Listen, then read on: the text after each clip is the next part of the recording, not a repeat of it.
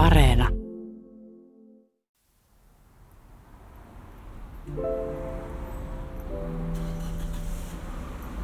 Muistiinpano ensimmäinen kesä. Kun on ensimmäisen inseminaation eli keinosiemennyksen aika, alan mitata ovulaatiota eli munasolun irtoamishetkeä. Kun se tapahtuu, minun pitää heti varata klinikalle aika. Kun testi näyttää positiivista, on vain vuorokausi aikaa reagoida. Mutta mitään ei tapahdu, vaikka alavatsassa on kyllä tuttuja tuntemuksia. Soitan klinikalle, että en ole tulossa seuraavana päivänä, kuten olimme aiemmin arvioineet. Hoitaja siirtää aikani seuraavalle päivälle. Sitten lääkäri soittaa minulle takaisin ja harmittelee, että aikaa on siirretty. Oli testi positiivinen tai ei, hänen olisi pitänyt saada tarkistaa tilanne ennen operaatiota. Nyt operaatio tehdään sokkona. Inseminaatiopäivänä kaadun aamulla kadulla, polvilleni kompastun. Polvet ovat ruvella ja mustelmilla, uudet housut repeävät. Onko tämä huono ennen? Olen todella väsynyt. Itse operaatio on kuitenkin nopea ja helppo. Muutamassa minuutissa sperma on sisälläni ja poistun kassan kautta progesteronin reseptin ja ison laskun kanssa. Pari tuntia myöhemmin minulta poistetaan toisella lääkäriasemalla luomi, jossa epäillään melanoomaa. Leikkauspöydällä puudutettuna mietin, että olisi nämäkin operaatiot nyt voinut edes eri päivinä tehdä.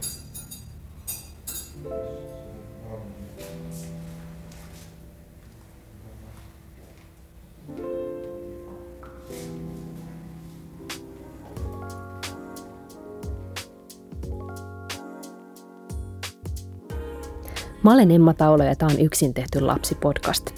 Mä käyn tässä podissa läpi kysymyksiä ja havaintoja, joita liittyy itsellisen äitiyteen. Mä aloin kirjata niitä ylös itse silloin, kun mä aloin harkita itsellistä äitiyttä, eli lapsen yrittämistä yksin. Tämän jakson aiheena on trendikästi raha. Eli se, mitä lapsen yrittäminen yksin maksaa ja vielä tarkemmin se, että miten eriarvoiseen asemaan raha voi vanhemmiksi tahtovat ihmiset ajaa. Ihan aluksi tosi tärkeä disclaimer. Kun puhutaan lasten teosta, pitää musta aina sanoa ääneen, että lapsia ei hankita eikä tehdä, vaan saadaan, jos hyvin käy. Mutta ne, jotka joutuu tai pääsee lapsettomuushoitoihin, joutuu kyllä tekemällä tekemään lasta. Usein kovalla hinnalla. Hoitoja tarvitaan koko ajan, julkisella puolella jonot on pitkät, yksityisellä kustannukset on kovat. Kummallakaan puolella lapsettomuushoidot ei myöskään takaa haluttua lopputulosta, eli lasta – ja tämä pätee oli lasta tekemässä yksin tai yhdessä jonkun toisen kanssa. Miten tämä asia pitäisi tulevaisuuden hyvinvointivaltiossa rahoittaa? Kuinka paljon sä olisit valmis maksamaan siitä, että tuut raskaaksi? Mikä on kohtuullinen summa maksaa lapsesta? Moni itselliseksi äidiksi tahtova joutuu miettimään tätä, koska lapsen yrittäminen tarkoittaa välttämättä rahanmenoa. Yksin maksettua rahanmenoa jos ei satu olemaan sponsoreita. Mä en asettanut mitään hintakattoa, mutta kipuraja mulla oli kyllä olemassa alusta asti. Vuosia sitten mä luin yhden itsellisen äidin päätöksestä. Hän olisi mieluummin köyhä ja äiti kuin rikas ja lapseton. Hän käytti kaikki säästönsä lapseen eikä ole katunut, vaikka joutuikin tekemään kompromisseja muun muassa asumisessa ja muussa kuluttamisessa vuosikausien ajan. Ja näin mäkin ajattelin – koska mulla oli biologisista syistä kiire, niin mä suuntasin yksityiselle, vaikka olisin ollut oikeutettu julkisenkin puolen hoitojonoon.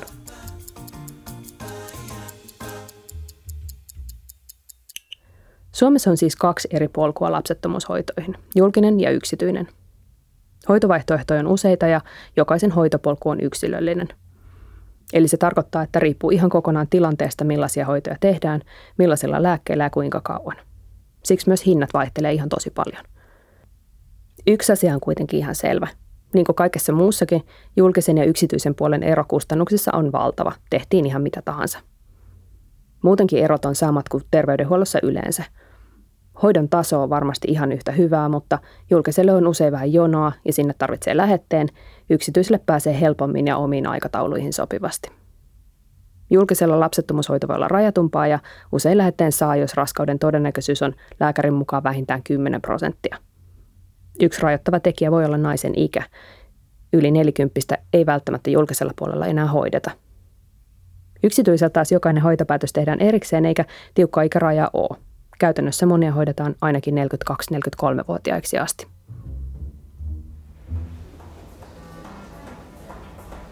Vaikka itselliset naiset on päässyt julkisella puolella hoitoon jo pari viime vuoden ajan, niin moni valitsee yksityisen siksi, että on kiire. Koska julkisella puolella hoito etenee usein hitaammin, naisen täytyy päästä hoitoon käytännössä viimeistään 38-vuotiaana. Silloin esimerkiksi koeputkihedelmöitysprosessi ehditään käydä edes kerran läpi. Myös hoitokertojen määrä on rajoitettua verrattuna yksityiseen klinikkaan. Ja tämän vuoksi tilanne on tähän asti ollut se, että itsellisyys on ollut mahdollisempaa keskiluokkaiselle tai ylempää keskiluokkaa edustavalle naiselle kuin vaikka matalapalkka-alalla työskentelevälle määräaikaiselle. Ja hyvin toimeen tulevallekin lapsen yrittäminen voi olla tosi hankalaa.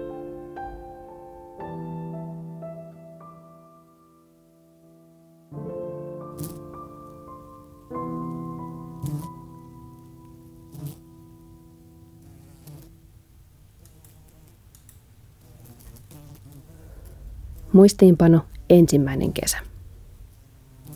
Seuraaviksi viikoiksi unohdan koko lapsiasian, ainakin melkein.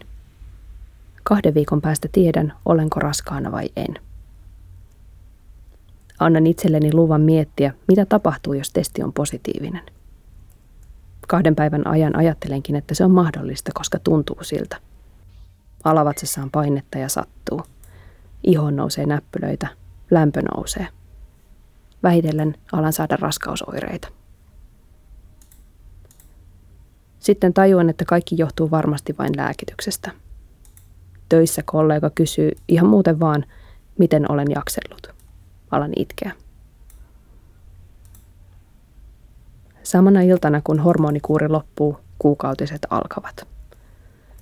Vaikka klinikalta on käsketty testaamaan, tiedän jo, että tulos on negatiivinen.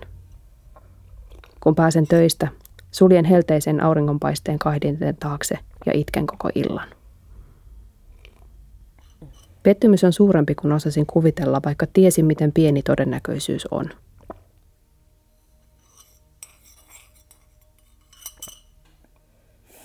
En ole tullut raskaaksi ensimmäisellä kerralla, kun olen sitä koskaan tosissani yrittänyt.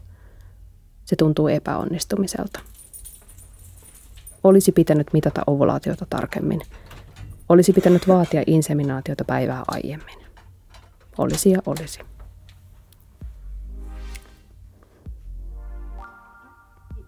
Keväällä 2021 itsellinen äiti Onna Munsterjelm kirjoitti lapsettomuushoitojen hinnasta ja eriarvoisuudesta ensin IG-tilillään ja sitten me naiset teki hänestä haastattelun. Munsterien kertoi postauksessaan maksaneensa lapsestaan vähän päälle 17 000 euroa ja kylpyhuoneremontistaan hieman alle 17 000 euroa. Samalla hän nosti esiin hoitojen epätasa-arvoisuuden.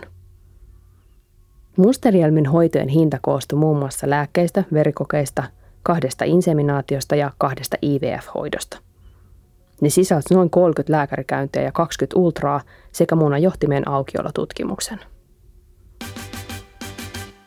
Alkututkimusten, hoitojen ja lääkärikäyntien lisäksi mukaan loppusummaan pitää myös laskea mahdollisten alkioiden säilytys, ovulaatio- ja raskaustestit ja pakolliset psykologikäynnit. Ja tietysti mahdollisen raskauden alkamisen jälkeen tehtävät ultraäänitutkimukset.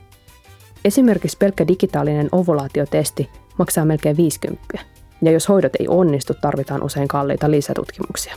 Myös lääkkeet maksaa paljon – Kelakorvausta hoidoista tai lääkkeistä ei saa, jos hoitojen peruste ei ole sairaus, vaan elämäntilanne, eli esimerkiksi itsellisyys. Ja vain osa hoidoissa käytetyistä lääkkeistä on korvattavia. Musterian sanoo, että hänen lääkkeensä maksoivat 1500 euroa. Sairauden takia lapsettomuudesta hoidettava heteropari olisi saanut lääkekaton ansiosta samasta määrästä lääkkeitä 580 laskun, hän sanoo. Julkisella puolella inseminaatio eli keinosiemennys, jossa siittiöt ruiskutetaan kohtuun, maksaa poliklinikkamaksun verran. Yksityisellä puhutaan vähintään 500. Sitten oma lukunsa on vielä hedelmällisyyden parantamiseen liittyvät hoidot. Vitamiinit, akupunktiot, veritiinitutkimukset, dietit. Moni yrittää tukea vanhemmaksi tuloon ihan kaikin mahdollisin tavoin, etenkin jos hoitoprosessi alkaa kestää. Mutta niihin ei mennä tässä syvemmälle, vaan puhutaan niistä erikseen myöhemmissä jaksoissa. Joku siis selviää lastenteosta tonnilla, joku viidellä kymmenellä eikä lainaa lapsen tekoon pankista saa, ellei ota tosi korkeakorkoista kulutusluottoa. Munsterielmi huomauttaa, että remonttilainaa kyllä saa vaikka yhdellä puhelinsoitolla. Niinpä monet hoidoissa olevat ihmiset käyttää opintolainoja tai lainaa kavereilta tai vanhemmilta. Tai sitten vaan yksinkertaisesti lopettaa hoidot, kun säästöt loppuu, oli lasta tullut tai ei.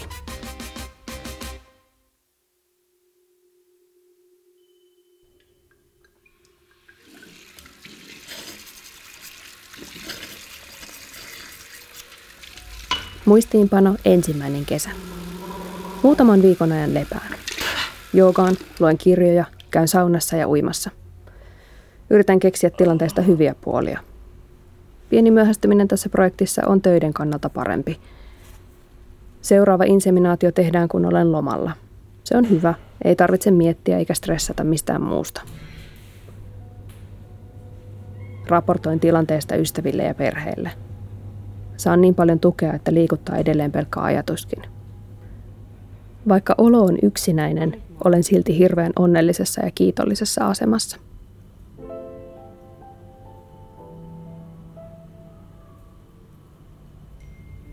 Huolehdin rahasta.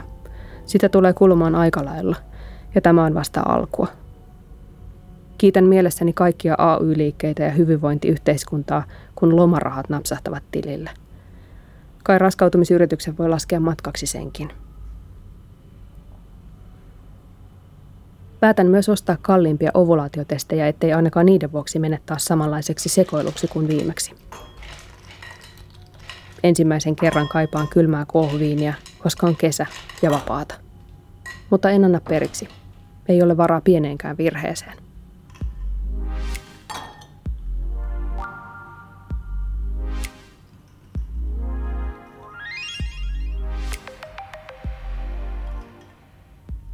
Koska itsellisen naisen elämäntilanne ei ole sairaus, sitä ei hoideta verovaroin. Itsellinen äiti onkin käytännössä usein munsterielmin tai mun kaltainen etuoikeutettu ihminen, jolla on vaikkapa vakityö, ehkä omistusasunto tai säästöjä, ja ainakin mahdollisuuksia ja kykyä rahoittaa äidiksi tuleminen ja äitinä oleminen. Mutta lisäksi on suuri joukko naisia, jotka haluaisi lapsen, mutta heillä ei ole siihen varaa. Monilla matalapalkka-aloilla yksityisen hoidoista voi vain haaveilla, eikä julkisellekaan puolelle uskalla suunnata, jos tulevaisuus töissä on vaikka tosi epävarma. Mitä jos yhteiskunnalla olisi mahdollista tukea tätä jollain tavalla? Jonkun kuulijan arvomaailma voi olla sellainen, että yhteiskunnan ei missään nimessä pidä osallistua ainakaan itsellisten naisten tai naisparien tai edes lapsettomuudesta kärsivien heteroparien hoitokustannuksiin. Mun mielestä kaikkien niiden, joilla lapsitoive, ja mahdollisuus pitää lapsesta huolta pitäisi saada yrittää. Olisi myös kiva kuulla taloustieteilijöiden laskelmia, että kuinka paljon yhteiskunta hyötyisi siitä, jos kaikki lapsettomuushoitoja tarvitsevat todella pääsisi niiden piiriin. Kuinka monta veronmaksajaa lisää se meille tuottaisi? Mikä on lapsettomuuden kansantaloudellinen vaikutus?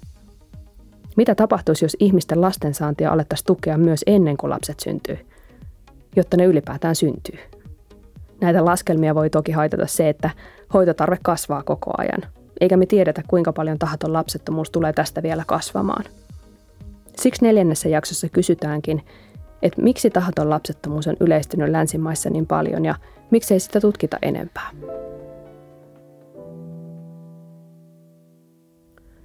Muistiinpano ensimmäinen kesä. Toisen inseminaation jälkeen olen lomalla, matkoilla tutussa kaupungissa. Olen onnellinen ja surullinen samaan aikaan. Ensimmäinen matkapäivä on kylmä, mutta käyn kivoissa paikoissa ja kävelen paljon. Olo on ollut todella huono muutaman päivän. Alavatsaa on polttanut ja olen valvonut edellisen yön. Koko ajan on huono olo. Raskausoireita. Illalla kuukautiset alkavat. Testi näyttää negatiivista. Vietän illan sängyssä itkien Edessä on kaksi viikkoa yksinäisyyttä tutussa, mutta vieraassa maassa. On soitettava klinikalle, ei onnistunut. On myös kerrottava, että en aio tulla täältä kesken pois. Jännittää. Pelkään, että lääkäri suuttuu, kun hukkaamme yhden kokonaisen kierron. Kuukautiskierto on alkanut hallita elämää.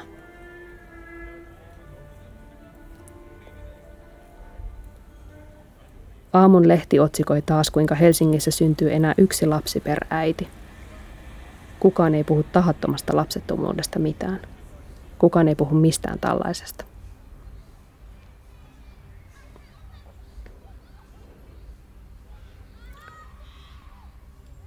Käytän päivän lukemalla vertaistukifoorumia. Ihmiset ovat jakaneet tarinoitaan, kaikki rankkoja ja samojen huolien täyttämää. Pettymyksiä, oireiden tarkkailua, huolta rahasta, oman jaksamisen analyysiä. Alan oivaltaa, että minun on varmaan pakko siirtyä IVF-hoitoon. Pelkään, että munasarjojen reservi loppuu hetkenä minä hyvänsä ja koeputki hedelmöitys on tehokkaampaa ja kalliimpaa, paljon kalliimpaa.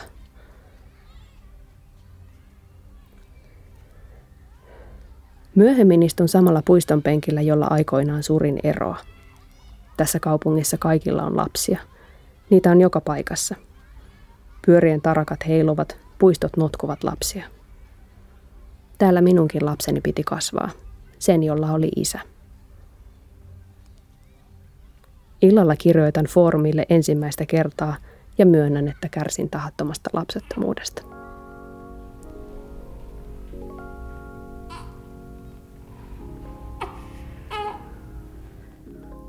Kuuntelit juuri yksin tehty lapsipodcastia. Käsikirjoittaja on Emma Taulo, äänisuunnittelija Katja Kostiainen ja tuottaja Kaisa Kirves, Yle.